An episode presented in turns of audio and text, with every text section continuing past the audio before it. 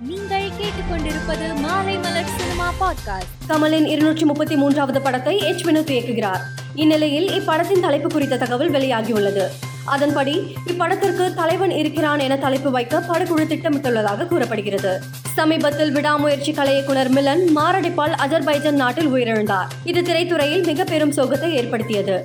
இந்நிலையில் தற்போது விடாமுயற்சி படத்தின் கலை இயக்குனராக அவரது மனைவி மரியா மெர்லின் இணைந்துள்ளதாக தகவல் வெளியாகியுள்ளது.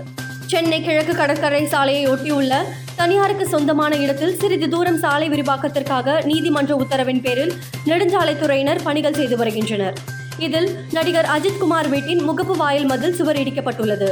ஐம்பதுக்கும் மேற்பட்ட தனியாருக்கு சொந்தமான இடங்களில் மதில் சுவர் இடிக்கப்பட்டுள்ளது. இதில் சிலருக்கு இடிக்கப்பட்ட மதில் சுவருக்கு இழப்பீடு வழங்கப்பட்டுள்ளதாக கூறப்படுகிறது. மேலும் சிலருக்கு இந்த பணிகள் முடிந்ததும் மதில் சுவர்கள் கட்டித்தரப்படும் என்றும் கூறப்பட்டுள்ளது. நடிகர் சிவகார்த்திகேயன் தனது தயாரிப்பு நிறுவனமான சிவகார்த்திகேயன் புரொடக்ஷன் நிறுவனத்தில் இன்று ஆயுத பூஜையை கொண்டாடியுள்ளார்.